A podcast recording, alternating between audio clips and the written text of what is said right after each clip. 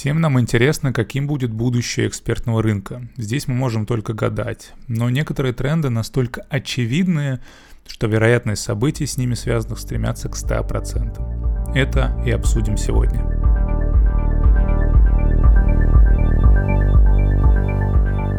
Первое – это машинное обучение. Экспертный рынок всегда начинается с какой-то задачи. И те, чье решение можно автоматизировать, легко заменяются машиной – Например, бухгалтерия, аудит или отдельные области финансов. Блокчейн вообще изничтожит эти индустрии, но искусственный интеллект вобьет гвоздь в крышку гроба.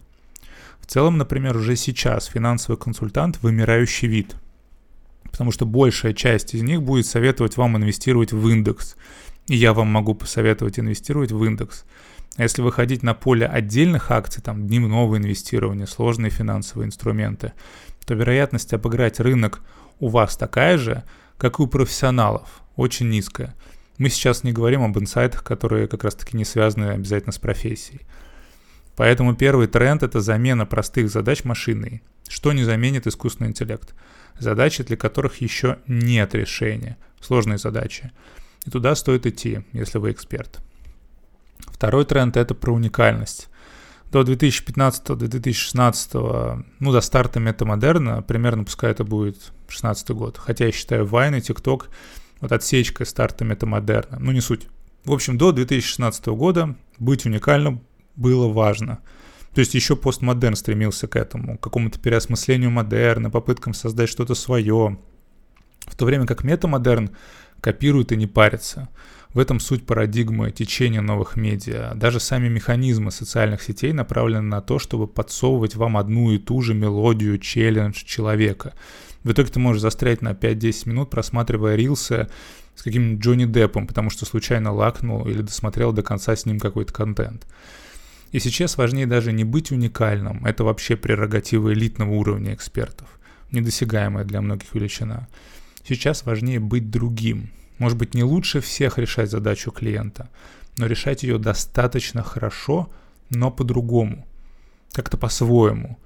И вот это становится более ценным, чем самый лучший, самый тонкий, самый первый, самый быстрый.